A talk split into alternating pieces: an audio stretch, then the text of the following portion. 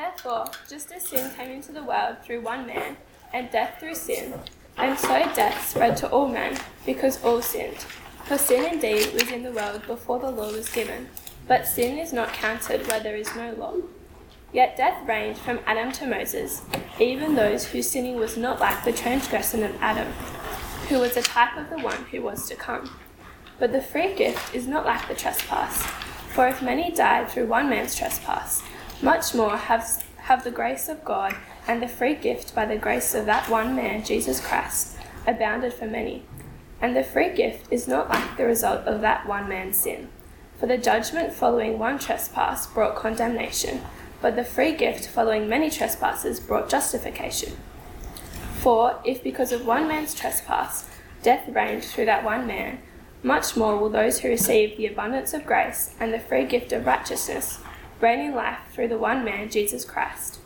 Therefore, as one trespass led to condemnation for all men, so one act of righteousness leads to justification and life for all men. For, as by the one man's disobedience the many were made sinners, so by the one man's obedience the many will be made righteous. Now the law came in to increase the trespass, but where sin increased, grace abounded all the more, so that, as sin reigned in death, grace also might, might reign through righteousness, leading to eternal life through Jesus Christ our Lord. Thank you. Well, don't you love people who know just the right question to ask us at just the right time? It might be a very basic, mere, hey, you've been really busy recently. Are you coping okay? And even a question like that can just unpack us and go, yeah, actually, that's true. Thanks for noticing, but that's right, exactly. And you love when people are insightful enough to just ask the right question that goes right to our heart and unpacks who we are. Well, there's four questions you've got on your sheet. And they're four questions, well, I think one of those questions is perhaps one that sort of goes deep to who you are and unpacks who you are, and you think would be the sort of question that someone you'd like someone to ask you in a way that would unpack who you are. So let me ask you, uh, which one of those questions would you want to be asked or, or be challenged to ask for yourself? I think that's the way they're phrased, uh, such that it would unpack you. Which one do you think goes to the core of who you are? Well, here's a chance to say good day to the person next to you, uh, have a little chat with them, uh, or just have a think about this to yourself. Which question, which one of those questions you think unpacks who you are? I'll give you 30 seconds. Go for it. It's got you thinking about you and uh, what makes you tick. I'm not going to ask you for the uh, for what answers to those questions uh, you might have, but I do want to ask which question it was that stood out for you, or which question you think goes to the heart of you. Who said who said the first one, number one? Okay, roughly about a quarter. Uh, who said the second one? What is my place in the world? a few more. Oh, no, yeah, there's a few lower hands for that one, but nonetheless, there's about probably maybe just less than a quarter. Uh, what people do I belong to? Who said that one? A couple of people, not many. Um, what is my purpose in life? Yeah, okay, again, not huge hands, but probably probably the most um, out of all of them. Interesting, isn't it? Uh, Romans 5 has one of these questions underpinning what Paul's talking about. And it actually goes to the heart of who we are and answers that question. And the implications of the question and the answer for us are huge and quite interesting. And we're going to get stuck into it. Now, before we do, this is God's word to us. So uh, I'm going to pray and ask God to help us understand it, for me to explain it well. Let's pray. Father, thank you for uh, this word you've given to us. Lord, we don't want to uh, waste our time uh, here. We don't want to uh, just pass time, especially with your word before us.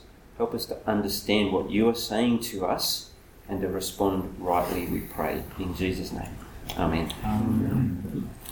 To get into understanding what's at the heart of this passage, we need to understand the argument that Paul is making first. and the logical structure to his argument.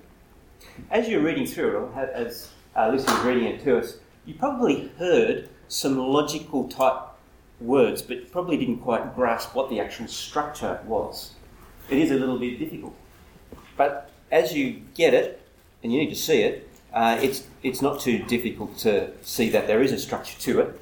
And uh, I'm going to try and unpack a little bit of it for you first to try and just get a framework of the whole chapter, or the big picture of the whole chapter. It kicks off verse 12 with Therefore, just as sin came into the world through one man. Now, whenever you hear the phrase or the words, therefore, just as, whatever context, what word are you listening for that completes that idea or completes that argument? Therefore, just as, what word are you looking for? Anyone? So. So, that's right. That's just how we structure our that sort of logic. Jeff, therefore, just as I had KFC last night, so I'm going to have it again tonight. now, neither of those is true at all, uh, so it doesn't work in an argument. Okay, now the work again for you guys to do is where's the so that connects to this therefore just as? Again, I'll give you 30 seconds. Uh, with one, two round about you. Where is the so? Yeah, anyone? Everyone's playing safe today. So there is You're possibly very wise. Okay. Mm. So it's like kind of doing that similar how you said the KFC and, and so K- KFC gets brought up again. Yep. Let's talk about like therefore just as sin came to world through one man and death through sin. So death spread to all men because of all sin. Yeah, so the verse 12. Who, who thought it might be the verse 12 so? Yeah, a few people with their hands up. There's a little word that sort of, even in English, sort of pushes us away from that logic. Uh, it's the and so. Uh, Therefore, just as sin came into the world, and death through sin, and so death spread to all men because of all sin. It seems like Paul's adding to his premises rather than sort of resolving the argument. It's the and so, and so. Uh, it's not the final so. You actually don't get the so until you get down to verse 18 and 19. Did anyone have that one? Anyone? Oh, James had that one. It's yesterday. Oh, good. If you've got that one. So jump down to verse 18. You see there's sort of roughly three paragraphs that we've got structured here. The last paragraph, therefore, as one trespass led to condemnation to all men, so one act of righteousness led to justification for all men. For as by one man's disobedience all are made sinners, so by the one man's disobedience. So by the one man's obedience. Okay. Now, where does how does this logic work? If you go back to, it's indicated by the publishers of this of the ESV for us a little bit. With at the end of verse twelve, do you see how it's got that em dash? It's actually called an em dash. You do um, grammar that's got its own name uh, to, because all sin. It's sort of like a colon. It's like a, a parenthesis. Okay, I'm sort of leaving off my argument now to talk about this. It's almost like Paul said it started talking about because all sin.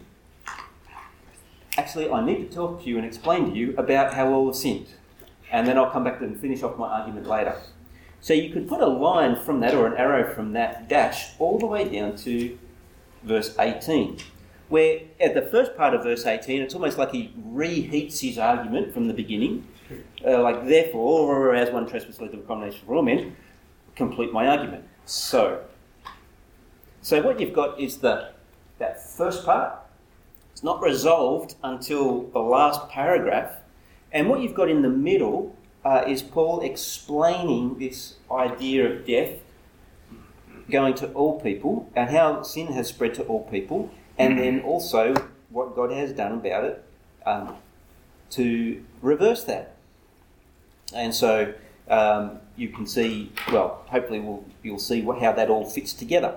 Now, if you've just joined us for the first time, Uni Bible Talks, um, and you're thinking, hang on, I didn't thought this was going to be an English. Le- I didn't know it was going to be an English lesson. Uh, I would have gone and had lunch instead or something. Hang in there. This is good. You might feel like you're just already, you know, up to your eyeballs in mud. Um, trust me, this is mud cake. That is being up to your axles in or eyeballs in. And if you feel like that, you're probably feeling the same as all the regulars are too with uh, what is this passage all about. Which is a bit more of a mental stretch than normal, but it's a, it's a worthwhile mental stretch. It is mud cake because this is actually God laying the foundation or embedding again the foundation of how it is that we're right with Him and how He's dealt with this massive problem that we have. So, there's the rough structure, the big structure. Well, let's have a look at the, some of the details. Well, first of all, in the chapter, sorry, point two, um, Adam's sin for all. What what did Adam, who's named in this first paragraph, what did he actually do? Verse twelve. Sin came into the world through one man, and death through sin. Adam's act of sinning was an act of hostility towards God, of the first act of rebellion against God. And it's as though in that act of eating from the fruit of the tree of the knowledge of good and evil, Adam digs a trench and establishes trench warfare against God. That's what his act does. Declares war against God. It's mostly a cold war. It's a war nonetheless. So Romans 1 verse 18 is Paul's already established that in his argument, for the wrath of God is being revealed from heaven against all the godlessness and wickedness of men who've suppressed the truth of God by their wickedness. They've set up a cold war against God. Well, what happens then? Well, they're cut off from the source of life. Adam's cut off from the source of life. Remember back to Genesis chapter 2. The day that you eat of this, you will die. You will be cut off from the source of life. And so Adam dies. Genesis 5 tells us what then happens. Well, continuing on, Adam has a son, and what happens? He dies. But before he dies, he has children, and he dies. And before that, he dies, he has children, and they die. And you have this uh, litany of death that flows out of the act of rebellion. Because as Adam lives in this trench or dies in this trench, he has children in this trench before he dies. And they have children, and they have children, and they have children, and they grow up in hostility against God. And by consequences, they die. And Paul says this is the picture of humanity. We are all born into the trench warfare of hostility against God. That is what we're born into because of Adam's sin. So, verse 12, and so death spread to all men because all sinned. All are caught up in this. It's a very big trench. It's a huge trench of warfare against God. It's pretty nice, actually, for some. Uh, sort of the Wollongong branch of that trench uh, is a pretty comfortable place to be uh, life's pretty good, and um, nonetheless, the, the battle lines are drawn against God.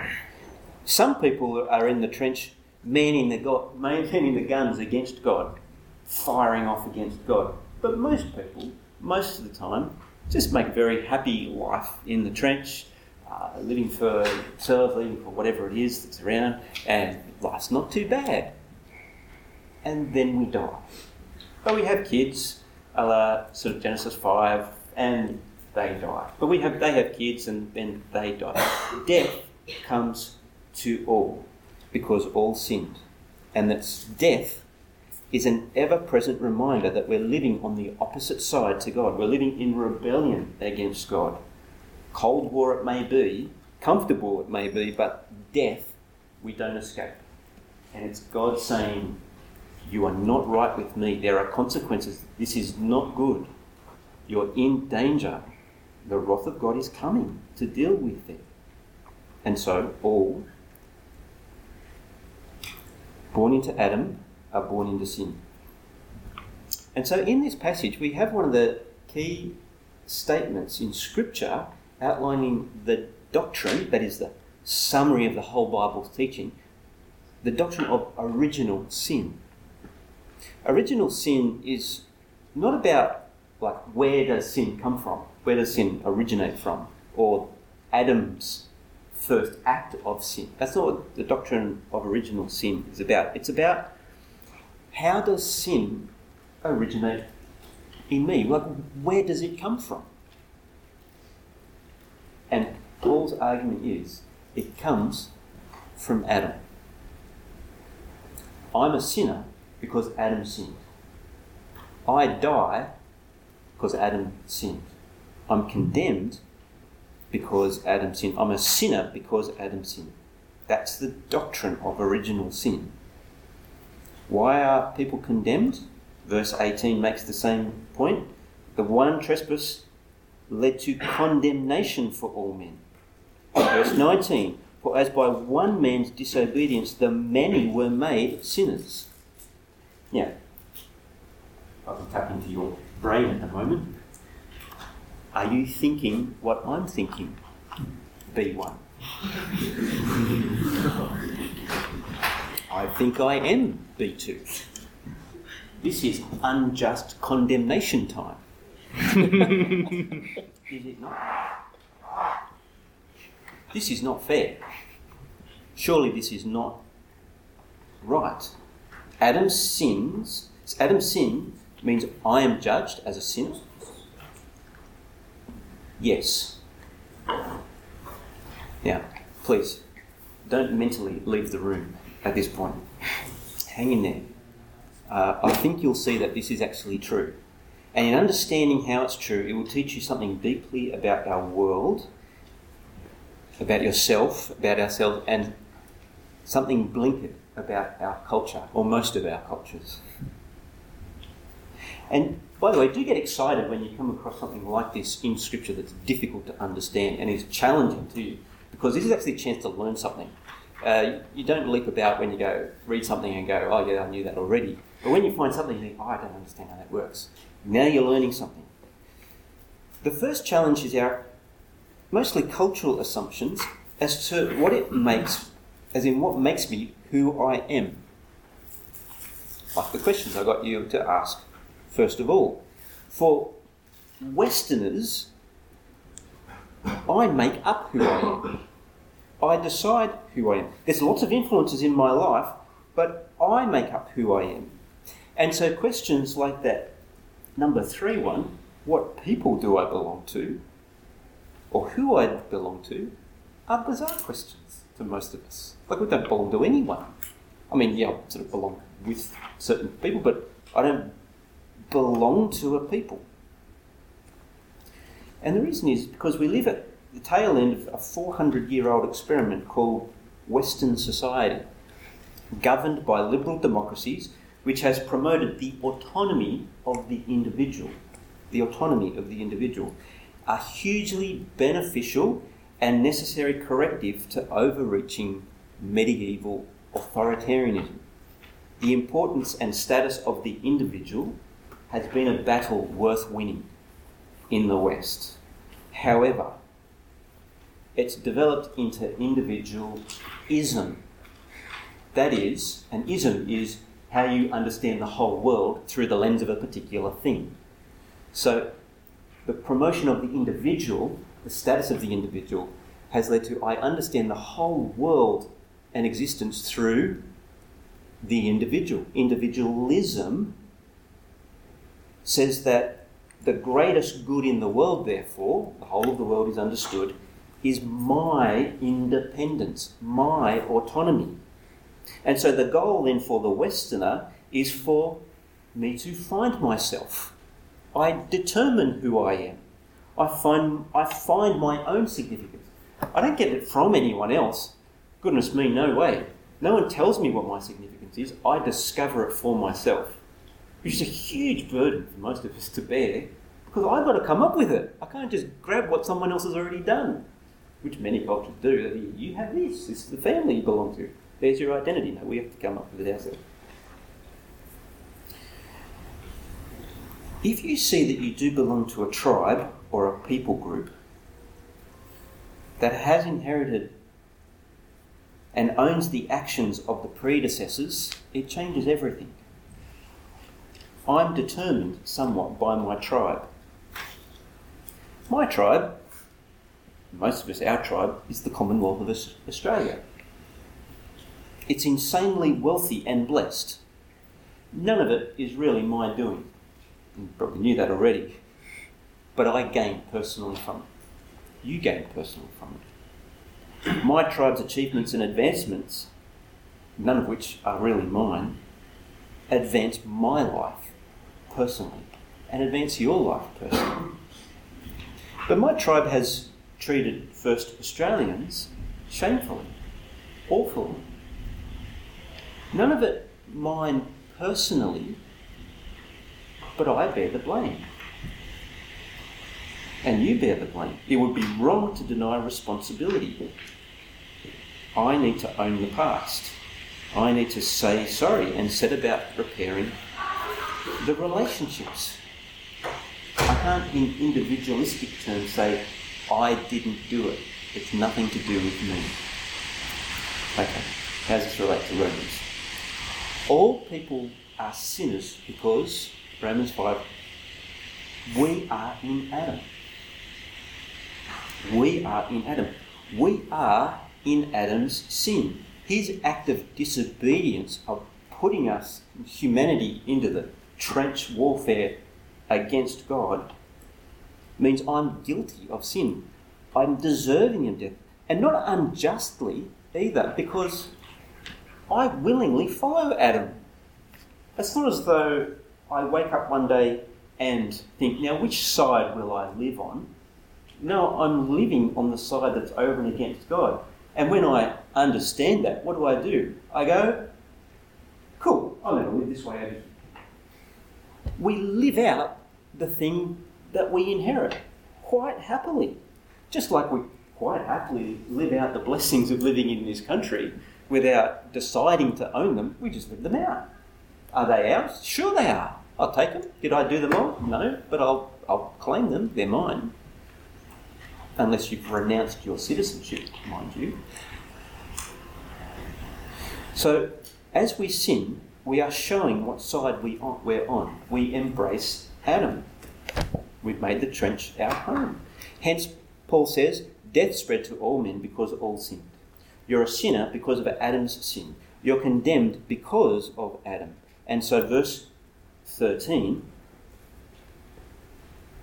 sorry, verse 14, yet death reigned from Adam to Moses, even over those whose sinning was not like the transgression of Adam, whose, who was a type of the one who was to come. The consequence is death reigns. Death reigns. Whether or not you've got the law, we have to remember that context that Paul's talking to is that people who are trying to work out what difference does the law make? Like if you're a Jewish person who's got the law, or a Gentile person who didn't have the law, but you're both sort of becoming Christians, where does the law fit into that? It doesn't matter. Before the law, death reigned. After the law, it got worse. Death reigned. It doesn't matter whether there's law or not, death reigns. All the way from Adam to Moses, before the law to the coming of the law. The purpose is to argue that everybody is under sin. Yeah. The purpose of Paul in this chapter is not to teach us about the doctrine of original sin. He needs to lay that foundation for where it is that he's going. That is, point three, God's gift which outclasses original sin. So the passage is topped and tailed with this framework of truth that, that the outcome of every individual in history is affected by one of two people, either Adam or Jesus. Every person who has ever lived, every person in this room, every person on this campus, their outcome is affected by the actions, by two actions of two individual people. And so, in that way, Jesus and Adam are the same. That's part of what Paul's saying here. They're the same. Not because they're the same people, but because each of them does an action that has a consequence for everybody. Everybody that follows that particular one. And so, in that sense, they're the same. However, they're quite different too. So, just see first of all in verse 15. But the free gift is not like the trespass. For if many died through one man's trespass, much more have the grace of God and the free gift by that grace of that one man, Jesus Christ, abounded for the many. And the free gift is not like the result of that one man's sin. For the judgment following one trespass brought condemnation, but the free gift following many trespasses brought justification. See, Jesus' death and resurrection, resurrection here is described is what is being meant by the gift, that is the undeserved favour and generosity of God in Jesus' act of righteousness that we read about in chapter 3, verse 21 and following. Jesus' death, his sacrificial death, this free gift that God gives. And what Paul's saying here, it's, it's, it's like in, in that act, in that act of Jesus giving his life, it's as though God sends Jesus in a troop carrier across the battle lines and into the trench to, to say to the rebels, Come, come and come and change sides. Come and repent. Turn away from Adam. Don't live for him. Jesus has provided a way. Jump on board. Turn back to God. Repent. Put your trust, Romans chapter 4, put your trust in the message of the gospel that Jesus has come to redeem life and give people life. And this is this is the real thing that Paul wants to draw attention to. That God has done something in this one act of Jesus that has changed the whole lives of people who will be on board with Him. And that's really the thing to get excited about. Two actions. One action put everybody in rebellion against God, the other action of this one man brings life for those who trust in the gospel message. And they're incomparable actions is the other thing. That the God's gift outclasses original sin. That is, Adam's act of rebellion takes no effort whatsoever.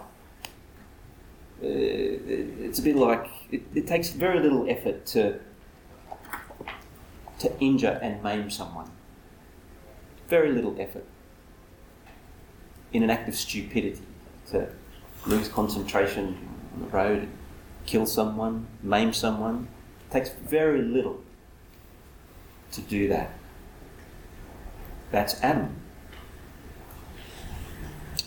It takes great cost and enormous effort to save and restore life, to perform neurosurgery, to carefully restore damaged parts of brain and nervous system. It takes great skill and expertise to bring back life and restore hope. That is what Jesus does.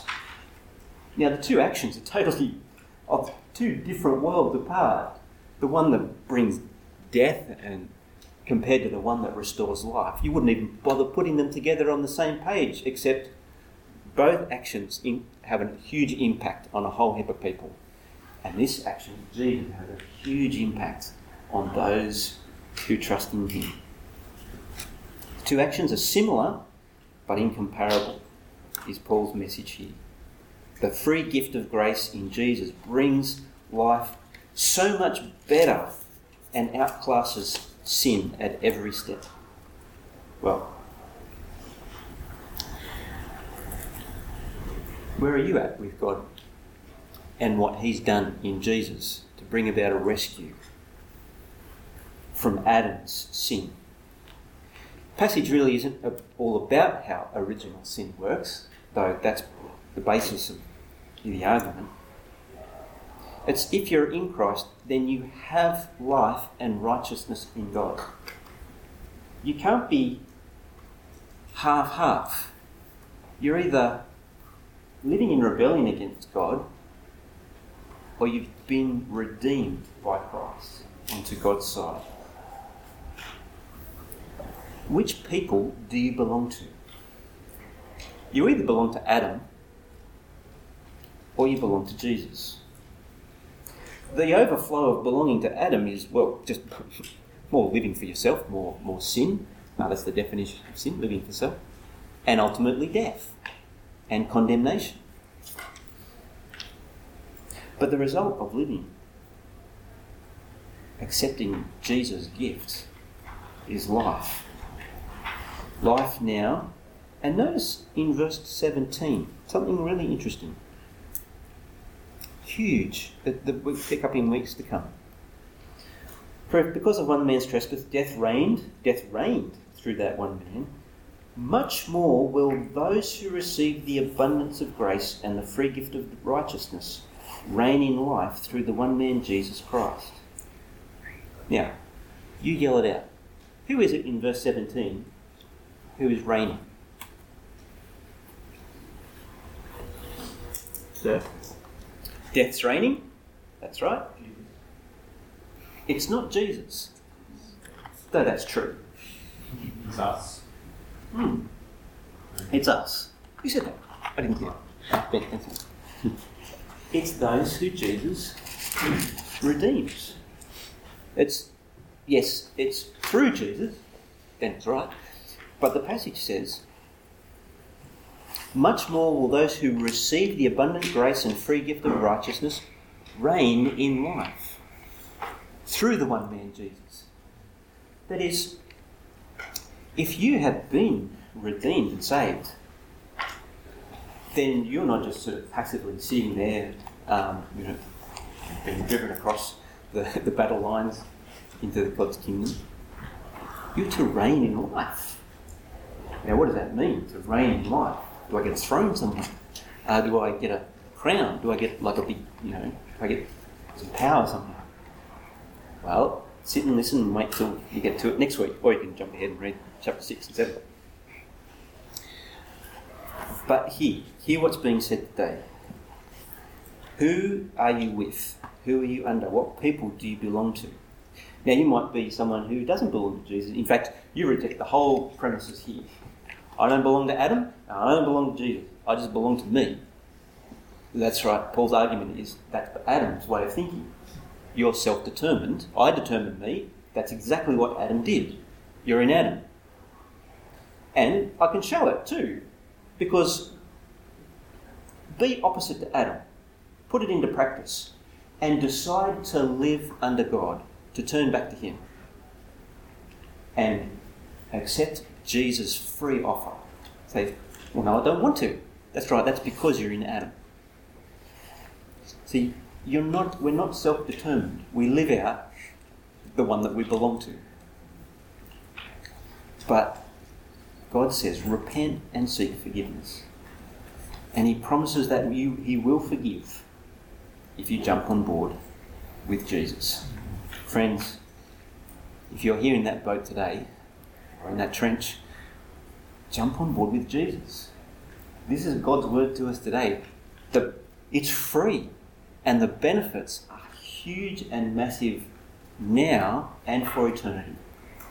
To reign in life, to have righteousness, to live rightly, rightly in this world and the next. To know God, to know Him who has made us and called us to be His own. I want to us in prayer. Father, thank you for your word to us today.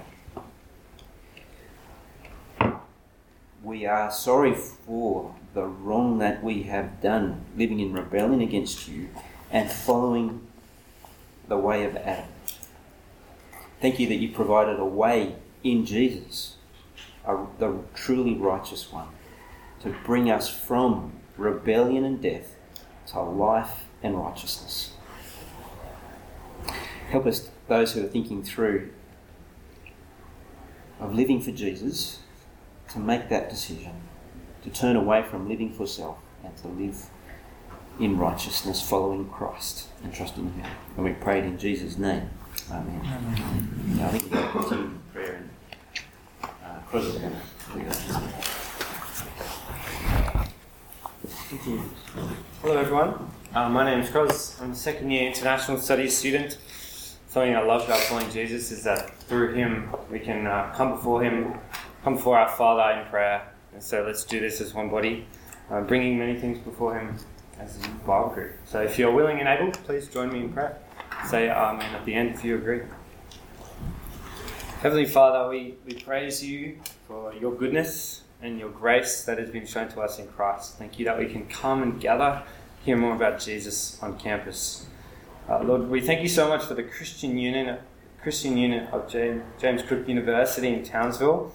Thank you so much for how many people came to their challenge weeks over the last few weeks in August to hear more about Jesus. Uh, we pray that you'll continue to work through the, the conversations and re- relationships that are built out of the handing out of Luke's Gospels, um, that more people would come to join the Christian Union uh, and, and hear more about the grace that has been offered, the free gift that has been offered in Christ. Lord, we thank you so much for the new, new members of their focus group. Uh, we pray that they would continue to adjust to life in a foreign place and learn the supremacy of Christ as they dig through Colossians as a group. Uh, we pray for the number of students uh, that have the opportunities to train and share the gospel with their friends. We also pray for opportunities to share with those that they don't know at their lunchtime group on Wednesdays, just like us, Lord. Lord, we pray for our Uni Bible group and we pray for Focus specifically, uh, the Fellowship of Overseas Christian University Students. Thank you that there are so many people from all nations coming onto our campus. Lord, would you help us take the opportunities to share the gospel uh, and to love them as they come onto our campus? We pray for the recent Mid Autumn Festival outreach night uh, and for all the new students that came along and heard the gospel proclaimed in Mandarin. Uh, we pray that we can follow them up well and that they will want to learn more about Jesus themselves. We thank you for the Indonesian Bible study, that they can meet together and study your word in their own language as well. Please help them to know your word better and give them confidence to share it with their other friends. We praise you for JJ and for Caroline serving as our focus reps for the coming year. Lord, we ask that you would help them to lead well, to pastorally care for the many female students who come along to focus events each week. Lord, thank you so much for the fact that Australia has the gospel. It has come to us, uh, but we would like to bring before you so many nations and unreached people groups that have not yet heard the gospel, the saving message of Christ. Lord, we pray for the people of Maba, the Mabanji uh, of Chad. Uh, with a population of 500,000, Lord, there's only 0.04 Christians there. Uh, and being Islam dominant, uh, it's very hard for Christian missionaries to enter these places, as you would know. And so we ask that you would be working the people of Maba uh, to, to learn the gospel, come to know Jesus, such that more people can hear the saving news of Christ, and that you would open up doors for ministry there, uh, such that your Son is glorified and there are more partakers of your grace offered to all. Lord, thank you that you are a good God and you love to listen to us. Come before you. We ask that you would answer all these things in accordance with your will. And we pray this in Jesus' name. Amen. Amen.